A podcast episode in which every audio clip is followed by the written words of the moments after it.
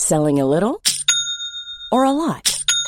Shopify helps you do your thing however you cha-ching. Shopify is the global commerce platform that helps you sell at every stage of your business. From the launch your online shop stage to the first real life store stage, all the way to the did we just hit a million orders stage. Shopify is there to help you grow. Shopify helps you turn browsers into buyers with the internet's best converting checkout. 36% better on average compared to other leading commerce platforms because businesses that grow grow with Shopify. Get a $1 per month trial period at shopify.com/work. shopify.com/work. My business used to be weighed down by the complexities of in-person payments. Then, Stripe Tap to Pay on iPhone came along and changed everything. With Stripe, I streamlined my payment process effortlessly. No more juggling different methods. Just a simple tap on my iPhone and transactions are complete. What's truly remarkable is how Stripe caters to all my customers' preferences. Whether they're using cards, Apple Pay, or other digital wallets, Stripe ensures a smooth checkout experience every time. Setting up Stripe was a breeze, taking just minutes to get up and running. From local markets to global retailers, Stripe helped me expand my reach and grow my business with ease. To learn how Tap to Pay on iPhone and Stripe can help grow your revenue and reach, visit stripe.com slash tap iPhone. Coming up on DTNS, will the chip shortage kill Apple's momentum? How Spotify's tech slip up undermined an otherwise stellar quarter, and the newest YouTube stars don't have human bodies. This is the Daily Tech News for Wednesday, July 28th, 2021 in Los Angeles. I'm Tom Merritt. And from Studio Redwood, I'm Sarah Lane. In Salt Lake City, I'm Scott Johnson. And I'm Roger Chang, the show's producer. Uh, we were just troubleshooting Scott's Skype connection, which mysteriously disappeared and then came back. And now we're doing yep. the show. Get the wider conversation, troubleshooting, and uh, a lot of talk about rats on Good Day Internet. Become a member at patreon.com slash DTNS. Let's start with a few tech things you should know. Snap is adding a new popular feature to its map to suggest popular places that it uh, thinks you might want to visit based on your and also your friends' past behaviors. Snap Map users will also see things like bars or restaurants they've tagged in past posts or just favorited to come back to later. It's been a big 24 hours for quarterly earnings reports. It's that time of the three months. Let's start with Alphabet, which beat analyst earnings and ad revenue estimates in Q2. Revenue up 62% on the year to 61.9 billion. YouTube ad revenue increased 84% on the year with 2 billion monthly viewers, and YouTube TV saw monthly US viewers up 20% on the year to 120 million. Google Cloud reported $4.6 billion in revenue, its third straight quarterly increase since Alphabet started breaking out the business. Over in Microsoft's corner, the company beat analyst estimates on earnings and revenue in its Q4, with revenue up 21% to $46.15 billion. Intelligent cloud revenue increased 30% to $17.38 billion with Azure revenue in that unit up 51%. Teams now has over 250 million monthly active users, and more personal computing revenue increased 9% to $14.09 billion. However, Surface sales decreased 20% due to supply challenges. Canada's Shopify nailed its Q2 earnings. The up and coming challenger to Amazon retail saw revenues rise 57% year over year. Merchant services rose 52%, and subscription products rose 70%.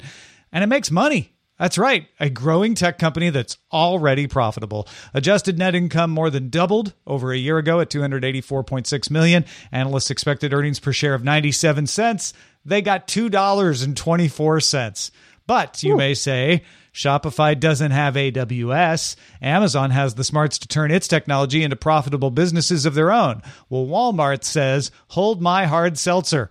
Walmart announced it will integrate its online and in store fulfillment technology into Adobe Commerce Platform, as well as Magento open source for other retailers to use. They'll also integrate Walmart Marketplace as well, in case you want to sell your stuff on Walmart.com. Retailers who use Adobe Commerce will be able to show store pickup options, communicate with customers about pickup orders, and handle selection and substitutions by employees. Oh, and friend of the show, Brett Rounceville, asked us to mention that Keep Oakland Alive, the local shopping startup we talked to him about that he helped get off the ground, has become called Nearby and just launched in Austin. So you can try it out in Austin now. Best wishes to Brett and Company. Very cool. So you might recall that ZTE released the Axon 25G last year. It was significant because it was the first under the screen front facing camera phone. The company announced the update, the Axon 30, which now doubles the pixel density in the transparent area over the camera with a more seamless integration and also claims improved performance on the generally subpar results from the Axon 20.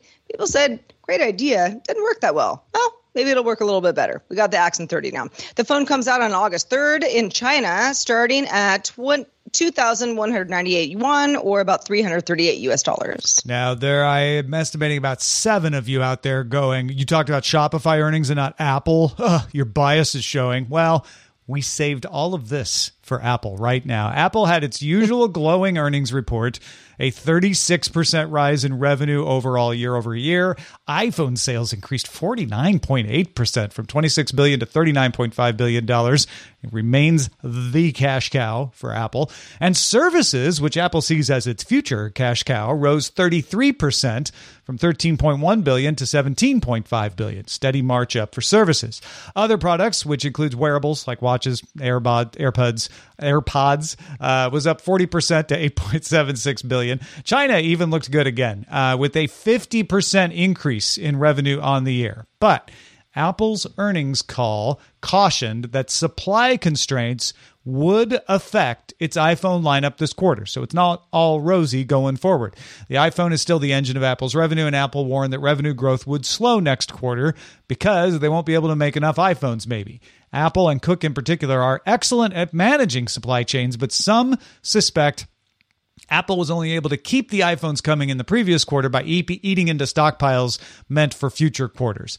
Apple's extra cautious on these things. Last quarter, Apple warned that supply problems could reduce iPad and Mac revenue by three to four billion dollars. And in this earnings report, Apple said the effect was limited to just iPads, and it was less than $3 billion.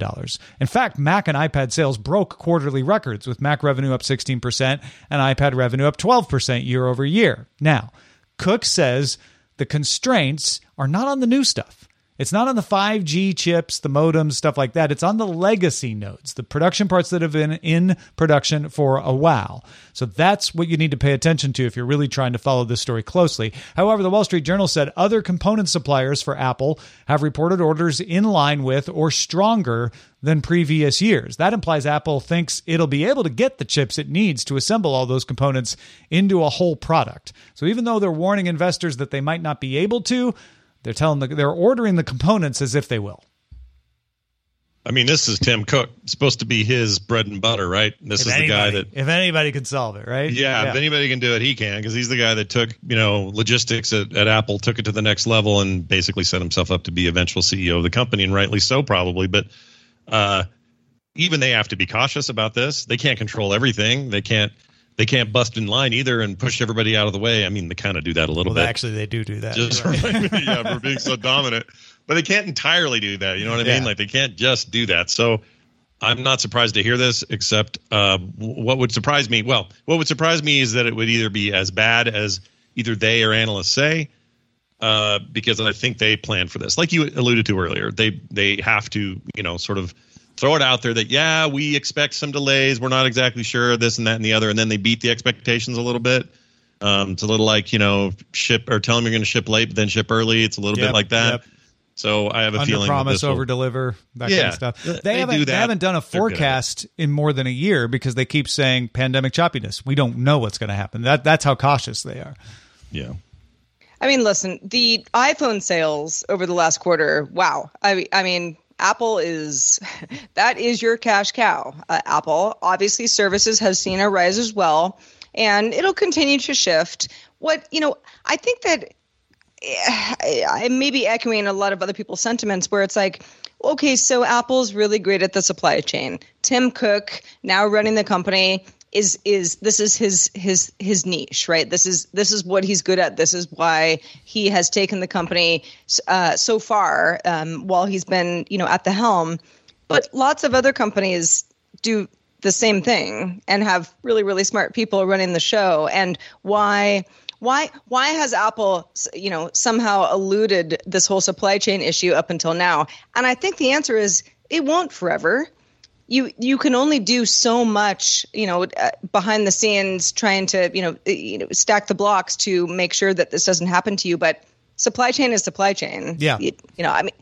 At a certain unless, point, Apple, unless even, Apple has some like secret underground bunker where they're Right. making stuff that no one else knows about, and that's not happening. At, at a certain point, there just aren't any components, and it doesn't matter how magical Tim Cook's skills at supply chain management are. If you can't get them, you can't Right. build the, the the phones. And I think that's what he's implying is these older nodes. eh, We don't know when the supply constriction is going to happen. I'm guessing they're right. The analysts are right who are guessing they've eaten into their stockpiles, and they're like, well, unless we come up with an idea, we're not going to be able to make enough iPhones. We should warn analysts about that. Hopefully, we'll figure it out, or supplies will loosen up, or something like that. Well, speaking of niches, let's talk about the music niche. Uh, Spotify listeners rose 22% to $365 million, or million users rather, in quarter two. And that might not, you know, sound too bad. Sounds not shabby at all, but it's less than everyone. Uh, this is including Spotify's, uh, what you know, what they expected. So nobody, nobody thought that they hit what they were supposed to hit. Spotify noted that with fewer people on the go uh, because of lockdowns, that might have something to do with it. Fewer people may be willing to pay for music and podcasts, and that was an expected effect. Uh, there was also this technical reason that they didn't sign up as many people. They didn't see it coming. At one point, Spotify made a change that stopped signups from being properly verified through one of its partners that handled email verifications. By the time Spotify noticed the problem and fixed it, it had failed to verify between 1 and 2 million accounts. That is not nothing. That's a lot of people. Uh, the good news is, though, paying listeners, uh, which Spotify you know makes more money off of anyway, rose 20% to 165 million, which is you know again was to be expected. Uh, the amount of time people listen is on the rise as well, with Spotify saying it nearly uh, it's nearly pre-pandemic levels is where they're at. Spotify uh, noted that its podcast listening rose 30% year over year, with total hours consumed reaching an all-time high, up 95%. And beginning, uh, and it's beginning in, in money, or it's, it's bringing in a bunch of money with podcast ad and revenue up uh, almost a meaningless 627%, which beat expectations. we'll talk about why that number seems uh, slow, small to some and huge to others. But anyway, Sp- uh, Spotify's uh, revised its year end forecast down from 402 to 422 million active listeners to a paltry 400 to 407 million active listeners. Which month. implies that 422 was maybe a little inflated, uh, and the 400 to 407 is probably more in line. Uh, but man, this is a great earnings report. If Spotify hadn't had that glitch, right? Uh, Yeah. it- it's it's still not deadly. It's not like it killed Spotify's quarter. They you know they're they're making money off off the paying listeners, and that went up twenty percent. It's overall good news, but. Oh, but you, you, they must be looking at that, going, "Why? Why did that happen? You know, why why did we let that happen? Because uh, uh, you know that happens, and you lose a few thousand, you're upset. You lose one to two million, that, that impacts your bottom line.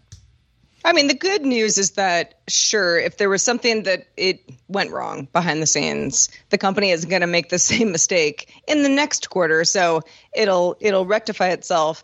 I I remain so I, I was about to say impressed. I don't think impressed is the right word, but so interested in the idea that podcast slash audio consumption companies have taken such a hit from the pandemic. And the idea is that people aren't moving around as much. So people don't like this kind of content because people like this kind of content when they're going from point A to point B.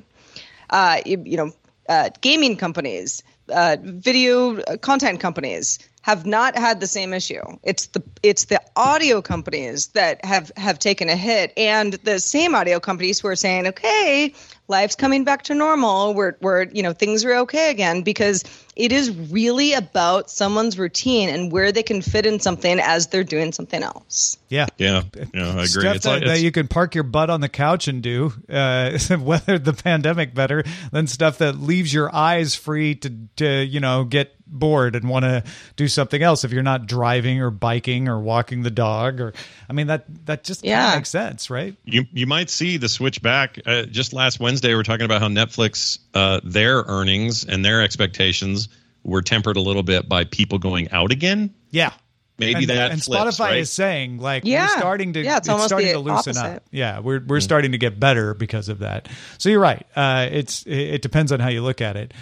I think it's also interesting that they're making all this money off podcasting. Spotify mm-hmm. has made a big bet on podcasting. A lot of people have been skeptical of whether it would pay off for them. It's still too early to say for sure it paid off.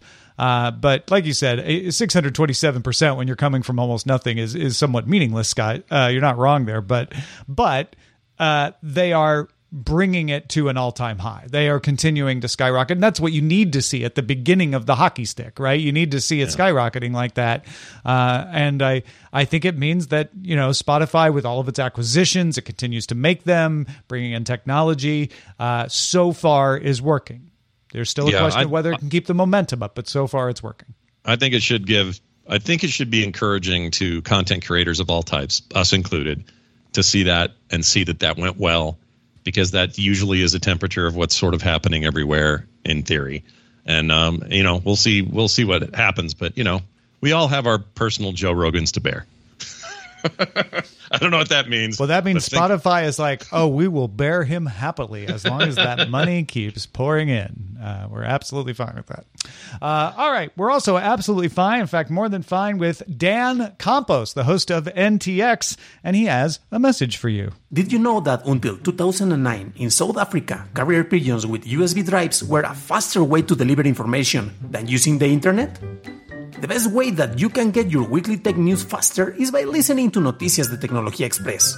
It's a bird, it's a plane, es Noticias de Tecnología Express.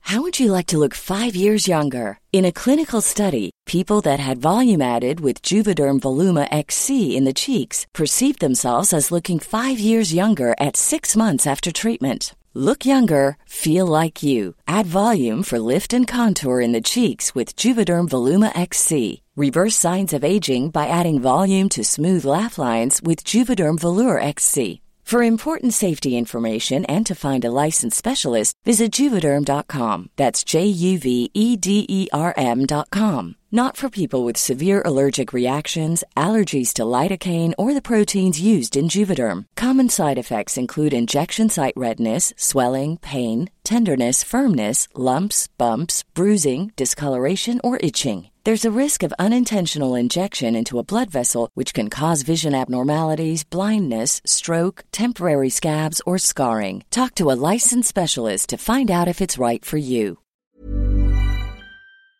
The Claude 3 model family from Anthropic is your one stop shop for enterprise AI. With models at every point on the price performance curve, you no longer have to make trade offs between intelligence, speed, and cost. Claude 3 Opus sets new industry benchmarks for intelligence. Sonnet strikes the perfect balance between skills and speed. And Haiku is the fastest and lowest cost model in the market, perfectly designed for high volume, high speed use cases. Join the thousands of enterprises who trust Anthropic to keep them at the frontier. Visit anthropic.com slash Claude today. My business used to be weighed down by the complexities of in-person payments. Then, Stripe Tap to Pay on iPhone came along and changed everything. With Stripe, I streamlined my payment process effortlessly. No more juggling different methods. Just a simple tap on my iPhone and transactions are complete. What's truly remarkable is how Stripe caters to all my customers' preferences. Whether they're using cards, Apple Pay, or other digital wallets, Stripe ensures a smooth checkout experience every time. Setting up Stripe was a breeze, taking just minutes to get up and running. From local markets to global retailers, Stripe helped me expand my reach and grow my business with ease. To learn how Tap to Pay on iPhone and Stripe can help grow your revenue and reach, visit stripe.com slash tap iPhone. All right. On August 31st, back in 20, uh, 2007, rather, uh, Hatsune Miku debuted.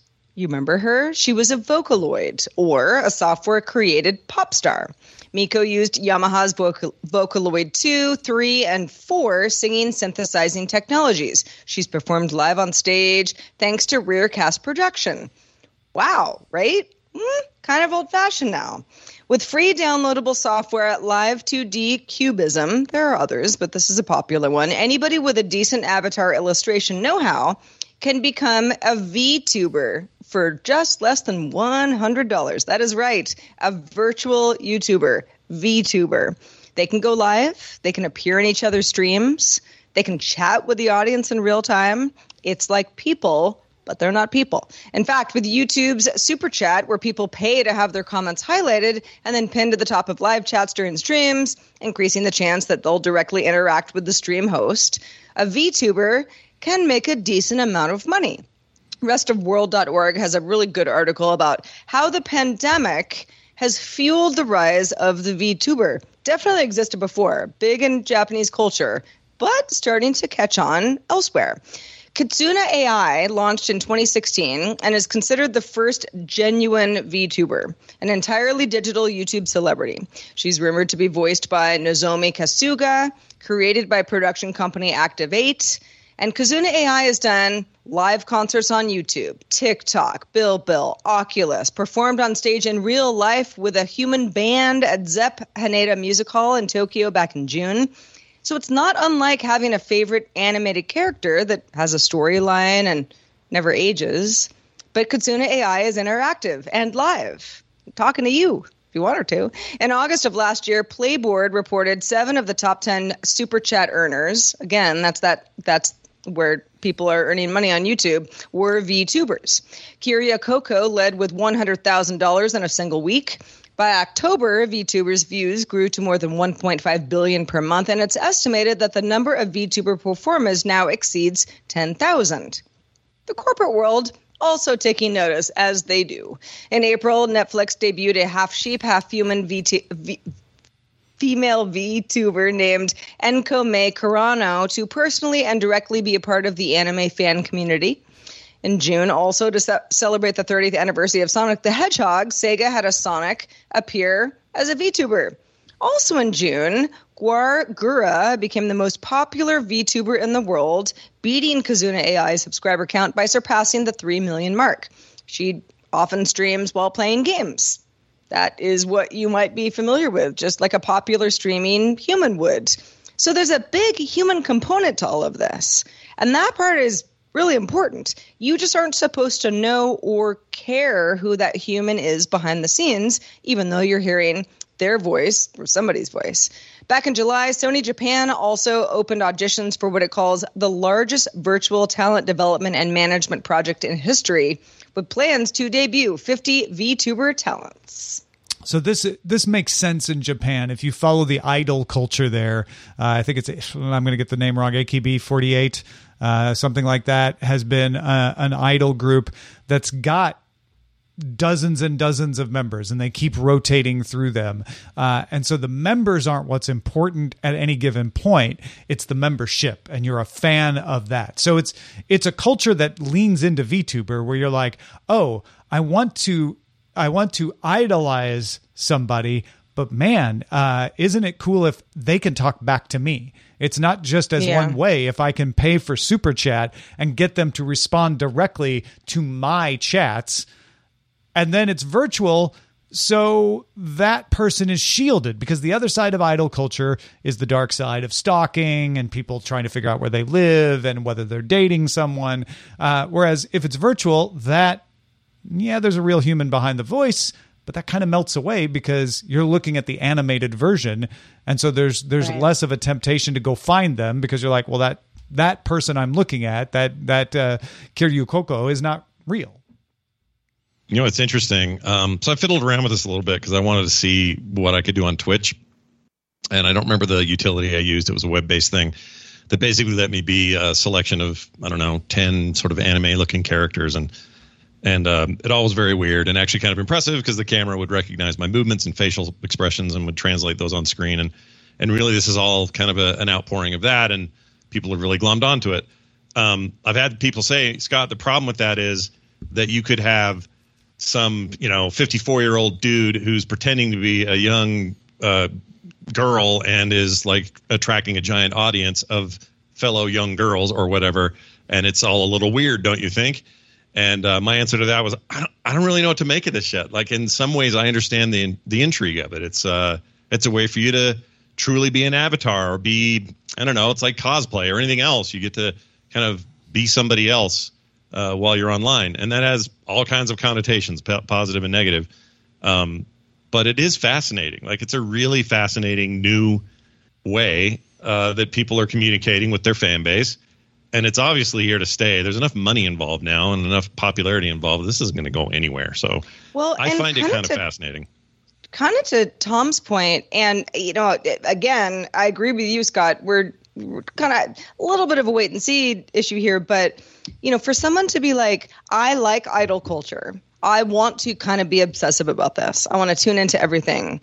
And this is actually maybe less problematic than this happening with a real person. Now, you know, if somebody wants to be problematic, they're going to do it anyway. But there is something I think that feels like it's less of that mm, you're, you know, going too far, being a little too creepy, barrier to entry type of thing. When you just kind of want to focus on something and yeah. and and put a lot of time into it. And it and if you want that fantasy, it might feel a little less creepy if there's not a human on the other end. Even though, again, there's a human voicing it, but you can pretend yeah. like, well, it's not too weird for me to talk to this animated character because it's just an animated character, right? Uh, yeah, that that can you could see that as a negative, but I can see a lot of people seeing that as a positive of like that's harmless, right? Because it's it's a fictional person anyway, but it I I get to interact. Yeah. I I listen. I'm I'm pretty new to this whole VTuber thing um, as of today. Uh, so I you know I was I was watching a bunch of stuff earlier. You know in in preparation for this conversation, and Gawr Gura, who's now the most popular uh, VTuber at least for now. You know based on uh, people tuning into live streams and. I mean, there is a voice that you're like, oh wow, it sounds like a kid. Might not be a kid. Um, might just you know be a voice actor probably, of some probably kind. not a you know? kid. Yeah, yeah, yeah. You know, but but I get why this is this is pleasant. It's fun. You know, it's like, oh look, I'm trying to park a car in this game that I'm playing. I don't know yeah, the name of the game, but you know that kind of stuff. And and you know, I I even found myself being like, no, this feels safe and kind of fun and whoever's behind the scenes keep doing what you're doing and i see why so many people um, find it uh, entertaining, entertaining, yeah. yeah. yeah, yeah, all of those. And cer- certainly, characterization and performance and that sort of thing is already part of streaming and YouTube culture. There are people who put on a mustache and a funny pair of glasses, and that's their YouTube personality. And if you met him in real life, you'd hardly recognize him. This is just another step in that in that direction. It is a bit of a virtual costume. In, in, fact, shout out to Snowshoe in the Diamond Club community, uh, who was basically doing this before it was called VTubing. I've been doing it for years. So thank you, Nick with a C, for reminding me of that. Nice. You were a pioneer. Um, let's move on to Sony. They also had a report of sorts. Sony reported it surpassed 10 million PS5 units sold on July 18th, about a month earlier in its release cycle than the PlayStation 4, making it Sony's fastest selling console, straight up uh, which surprised me. I thought the PS2 was never going to get de- dethroned in that regard. But Sony Interactive CEO Jim Ryan said that improving in- inventory levels for the console remains a top priority. And you're hearing a lot of news about stores getting restocks here soon. Um, not unrelated, uh, Microsoft's reporting similar kinds kinds of effects. They have now the fastest selling or fastest selling Xbox in the history of that company. Uh, they sold less units overall, almost seven million, but have had similar stock issues. So, Tom, what this turns out to look like is there's two problems happening or two things happening. One is demand is very high, and it's also hard to get new stock into the pipeline because of shortages and whatever, and they're both happening at the same time. In other words, it's not just shortages. Yeah, yeah, yeah. It's real I, demand. I know yeah. that everybody listening is like, "Who are these 10 million people?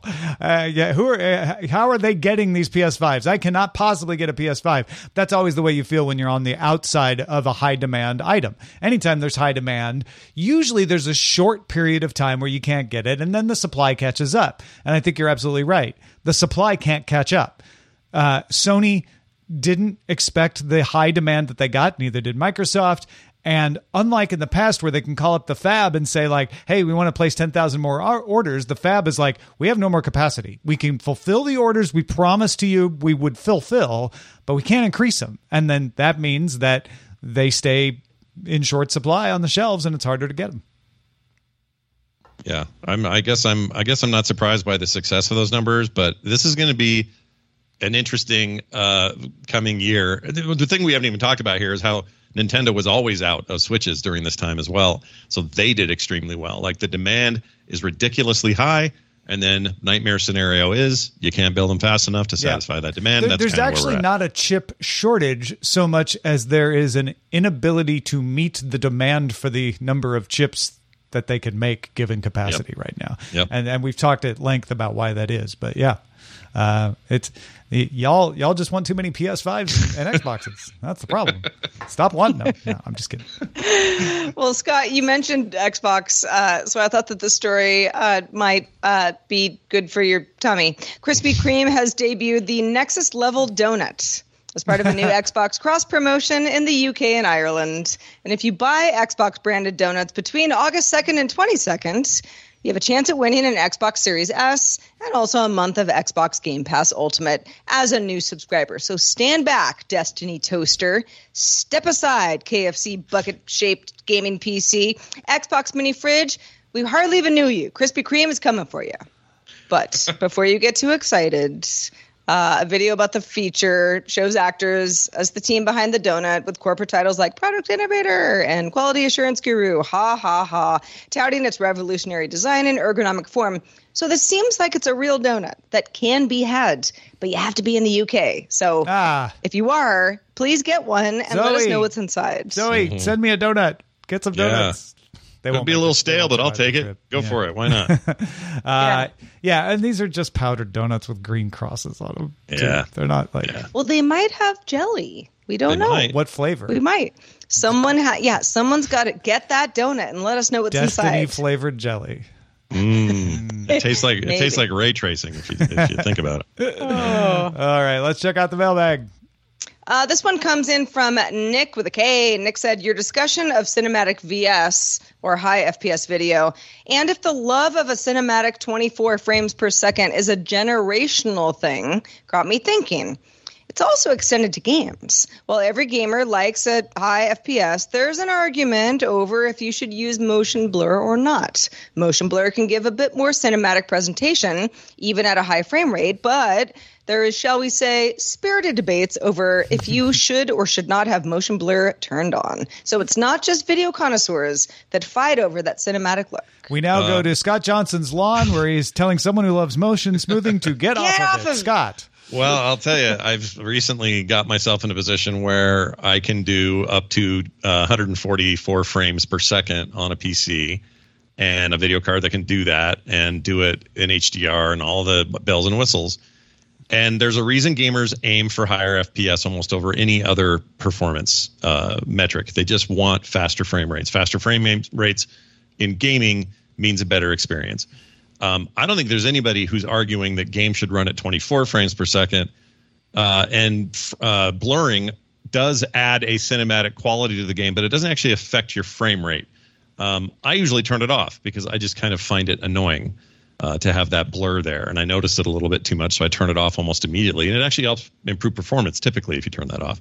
Um, some games use it to hide problems like yeah. artifacting or tearing and that sort of thing.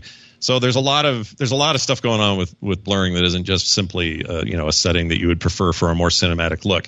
I think as a point, however, um, and there is debate, spirited debate about whether blurring is uh, a worthy addition to a game or not. But there's also spirited debate about reverse uh, X Y axis and your controls and whether when you push up it should go down or not. Like th- there's there's these eternal arguments. This is one of them. But I can tell you almost universally, gamers want better frame rates, and if you give that to them, they'll take that over anything else. So I prefer my film in the 24 frame cinematic way. My video games prefer at maximum frame rate. So I don't think the two things are tied or connected. I think they are two very different experiences, and it's possible to love one over here and seem like it's a problem over here, but it's not. It's actually the opposite over here. That makes sense. It does. It does. Yeah. Does it? Good. yeah. No, I was I was expecting a more ranty Scott, and I got reasonable Scott. That all makes perfect sense yeah. to me. Yeah. There's yeah. not. I mean, to, to say that there's a there's no fight really. It's more yeah. like, do you like the blur? No. Well, I'd turn that off then if I were you. it's like the doctor. Does it hurt when you do that? Stop doing it. yeah, it. stop doing that. Yeah. Well, Nick, thanks for writing in and uh, and yeah, helping us have another conversation on the show. If you have thoughts on anything that we talk about on the show, questions, comments, all of it, please do send it our way. Feedback at dailytechnewsshow.com. Thank you in advance. Also, shout out to patrons at our master and grandmaster levels, including Steve Iadarola, Dan Kolbeck, and Jeffrey Zilks. Also, an extra special thanks to Paul Davison. Paul is one of our top lifetime supporters for DTNS. Paul has been with us for some time. Thank you for all of the years of support, Paul. Couldn't have done it without you. Yeah, well done, Paul. Paul's been Paul's been with us for a while. I like it. Yay, Paul. Um, also, yay, Scott. Yay, Oh. Scott Johnson. Um, and uh, I don't know what what have you been up to, man. Well, there's a lot. Um, so much that it's hard to describe. There's been quite a lot going on in and around uh, the community that I podcast in. If you want to hear and catch up on a lot of that stuff, there's great places to do it. You can find it all. Uh, I think some really some of the best stuff I've done recently. I'm actually really proud of it uh, over on the instance and elsewhere. So if you are interested in anything I might have to say, uh, go check it out. Frogpants.com slash podcast, or you can find me on Twitter and poke me there. I'm at Scott Johnson. Excellent. We are live on this here show Monday through Friday at 4:30 p.m. Eastern. That's 20:30 UTC. Find out more at dailytechnewsshow.com slash live, and we'll be back doing it all again tomorrow with Justin Robert Young. Talk to you then.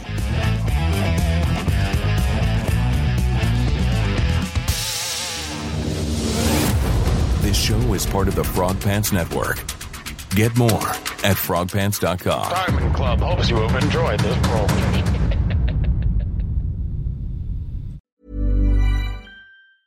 Hi, I'm Daniel, founder of Pretty Litter. Did you know cats tend to hide symptoms of sickness and pain? I learned this the hard way after losing my cat, Gingy. So I created Pretty Litter, a health monitoring litter that helps detect early signs of illness by changing colors, saving you money and potentially your cat's life. Pretty Litter is veterinarian developed, and it's the easiest way to keep tabs on your fur baby's health right at home. Go to prettylitter.com and use code ACAST for 20% off your first order and a free cat toy. Terms and conditions apply. See site for details. Hi, this is Matt and Sean from Two Black Guys with Good Credit. If you own or operate a business, whether it's a local operation or a global corporation,